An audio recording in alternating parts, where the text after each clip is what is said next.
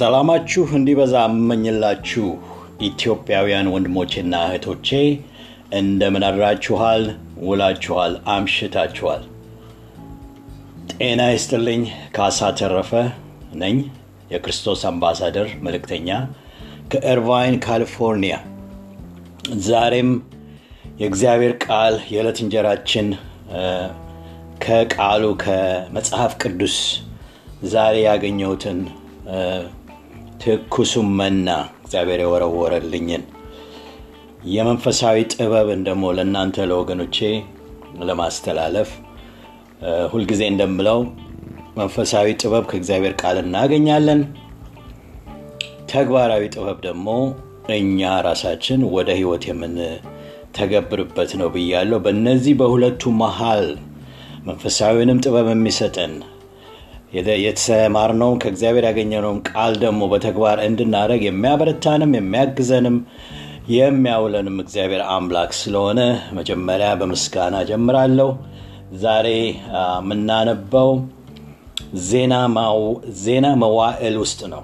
ምዕራፍ አንድ ላይ ምዕራፍ አንደኛ ዜና መዋዕል ምዕራፍ 28 ላይ ነው ቃሌ ትምህርቱ ያገኘው ስለዚህ ልጸልይ ጌታችንና አምላካችን አባታችን ሆይ አንተ የየቀኑን እንጀራችን የምሰጠን ልጅ ኢየሱስ ክርስቶስ የሰው ልጅ በእንጀራ ብቻ አይኖርም። ነገር ግን ከእግዚአብሔር ቃል ከአባታችን ቃል ከመጣው እንጀራ የዕለት እንጀራ ቃሉን በሱ ነው በሙሉ የምንኖረው። ስለዚህ ዛሬ ቃሉን ላከፈወሳቸው የማካፍለው ቃል ለወንድሞችና ለእህቶቼ የህይወት መንገድ እንዲሆን እጸልያለሁ።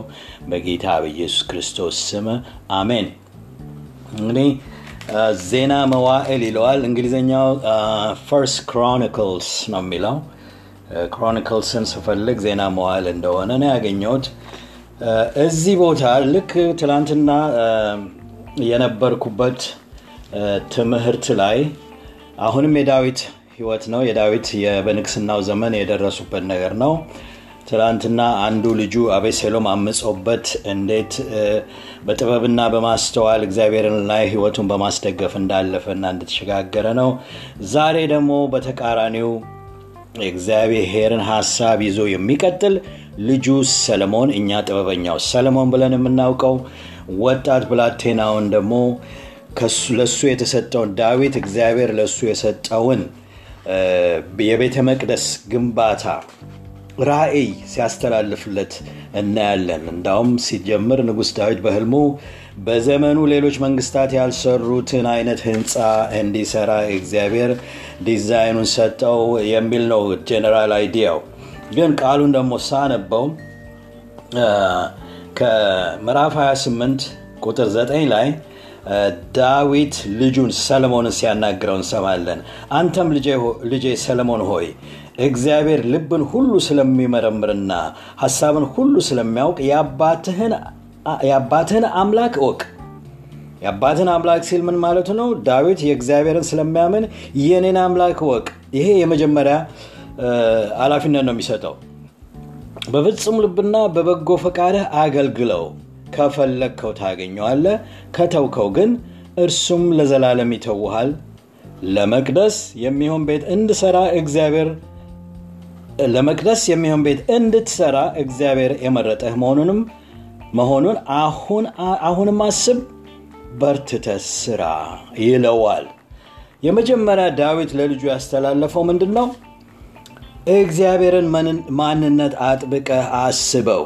ይሄ ኃላፊነት ቀጥታ ከእግዚአብሔር ስለመጣ የመጀመሪያ ምነግርህ ነገር ቢኖር ትልቁ ቁም ነገር እግዚአብሔርን በፍጹም ልብና በበጎ ፈቃድ አገልግለው። ለምን?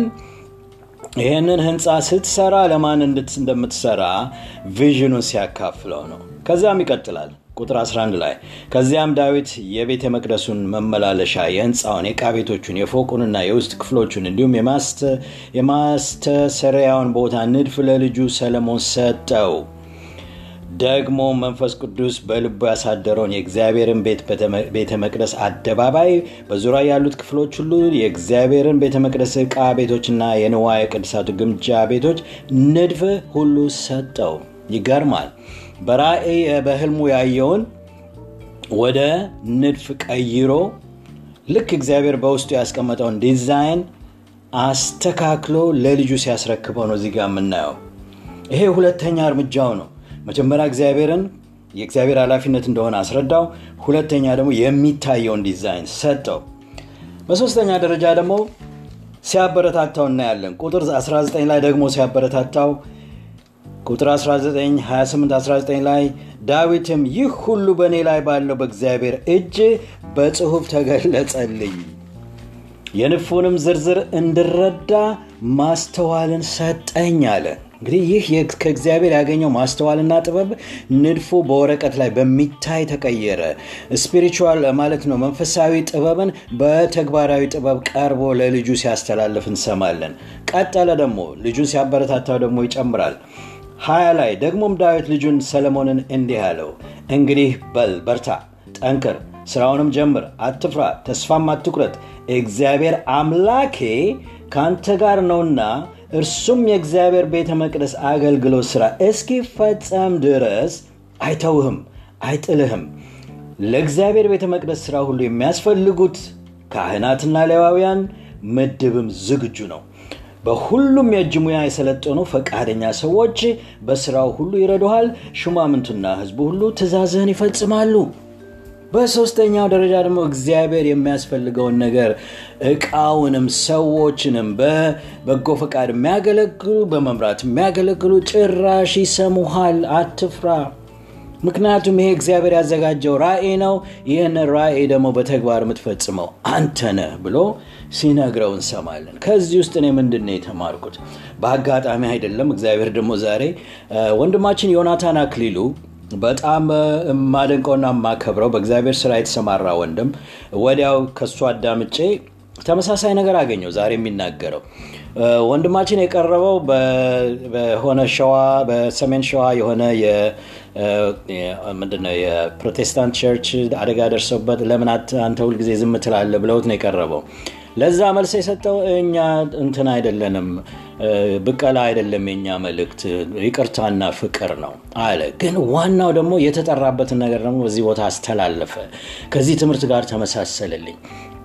ይህ ወንድም የመጪው ትውልድ ሸክም አለበት። ወጣቶችን እርግጠኛ ነኝ አንዳንዶቹን ቪዲዮዎችን አይታችኋል፣ ወይም እዛ በተግባር ሲያገለግል አይታችኋል። በአሁኑ ሰዓት ታናናሽ ወንድሞችና እህቶቻችን የተያዙበት የእጽ ሱስ ውስጥ እየጸለየ ወደ ፈውስ ሲያመጣቸው እንደገና ደግሞ ኃላፊነት ሰጥቷቸው ህብረተሰቡን እንዲያገለግሉ በአሁኑ ሰዓት የውሃ ጉድጓድ ለገጠሪቱ ኢትዮጵያ አብረው ሄደው እንዲሰሩ እያሰማራቸው ነው። ይህንን ራእዩን ሲያካፍል በጣም ደስ አለኝ። ምን አለመሰላችሁ?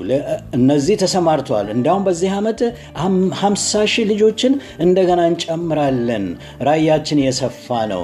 ነገር ግን ደግሞ የሚያሳስበኝ ነገር ብሎ ቀጥሎ በሌላ ሁኔታ ሲናገር በየሰፈሩ የሚያድጉ ህፃኖች የሚበከሉበት ከቤታቸው ሲወጡ ግሮሰሪና ጫት ቤት፣ ሽሻ ቤት ነው የሚያዩት። ለዚህ ትውልድ ምን እናደርጋለን? let's challenge ህግ እንዲወጣ አብረን እንነሳ ብሎ ደግሞ ጠራ። ይህ ወንድም የሚሰራው ብቻ አይደለም፣ ለወደፊቱ ደግሞ ምን እናድርግ የሚል ራእዩን ልክ አሁን ዳዊት ለሰለሞን እንዲህ ነው የምታደርገው፣ በርታ፣ እንበረታታ ይለዋል። ዛሬ ለን የሚቀርልኝ ለእናንተ ማስተላልፍላችሁ በማንኛውም ነገር ራእይ ያለን ሰዎች ነው። ራእይ ማለት እግዚአብሔር ምንድን ነው ለሌሎች እንዳገለግል የምትሰጠኝ እንዴት ታበረታኛለህ? እኔም ደግሞ የተቀበልኩትን እንዴት አሻግራለሁ? አሁን እንግዲህ ከራሳችን ከሰዎች ከሚመጡ ትግሎች አለፍን። በዚህ ትምህርት በተከታታይ ትምህርት አሁን ደግሞ ራእይ እየገነባን ነው። ወንድሞቼና እህቶቼ ዛሬ ራእያችሁ የተቀበላችሁን ለእግዚአብሔር ስራ ምንድን ነው የምትሰሩት? አማኞችም ሆኑ በሰው ሰውን ደግሞ ሰውን ለመርዳት ሰውነት ይበቃል የሚል ደግሞ በአሁኑ ሰዓት የተቀደሰ አነጋገር በሀገራችን እየተነገረ ነው። ስለዚህ እንዴት ነው የምናገለግለው? የእግዚአብሔርን ነገር ለልጆቻችን ኃላፊነት እኔ በቤቴ ውስጥ ኃላፊነት አለብኝ። የንጉሥ ሰለሞን አንድ ትልቁ የጥበብ መጽሐፍ መጽሐፈ ምሳሌን የጻፈው ሰለሞን ነው። ስለዚህ በቤቴ ለልጆቼ የሰለሞን መጽሐፍ አስተምራቸዋለሁ፣ አሳያቸዋለሁ። ለሌላ ለራሳቸው ብቻ እንዳይኖሩ ለሌላውም ደግሞ አገልጋይነት ልብ እንዲኖር ፍቅር እንዲኖራቸው እኛ ኃላፊነት አለብን። እግዚአብሔር ያያል አለው ለሱ የምትሰራውን ሁሉ እግዚአብሔር ስለሚያይ ለእግዚአብሔር እንደምትሰራ በርታ አለው። እኛ ምን በርታ ቤተሰቦቻችንም። በአገልግሎት ያሉ ሰዎችን ዮናታን ድጋፍ ያስፈልገዋል። እኔ ስላየሁት ነው ዛሬ። ግን think በፌስቡክ ላይ ደግሞ post አረኩት ሌሎችም ሰዎች እንዲያዩት እና እሱንም እንርዳ። እኛም ዛሬ ከእግዚአብሔር ራእይ ጠይቀን ሌሎችን የሚያግዝ ነገር ከውስጣችን ይፍለቅ።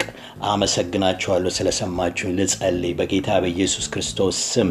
ዛሬ ደግሞ ያስተላለፍኩት መልክ ለወንድሞችና ለእህቶቼ ህይወት ዘርቶ በህይወታቸው ደግሞ ለሌላው ለእግዚአብሔር ቤት ለሌሎች ወንድሞቻቸው የሚያገለግሉ አድርጋቸው አሜን። በጌታ በኢየሱስ ክርስቶስ ስም ሰላማችሁ ይብዛ። መልካም ቀን። ካሳተረፈ እርቫይን ካሊፎርኒያ።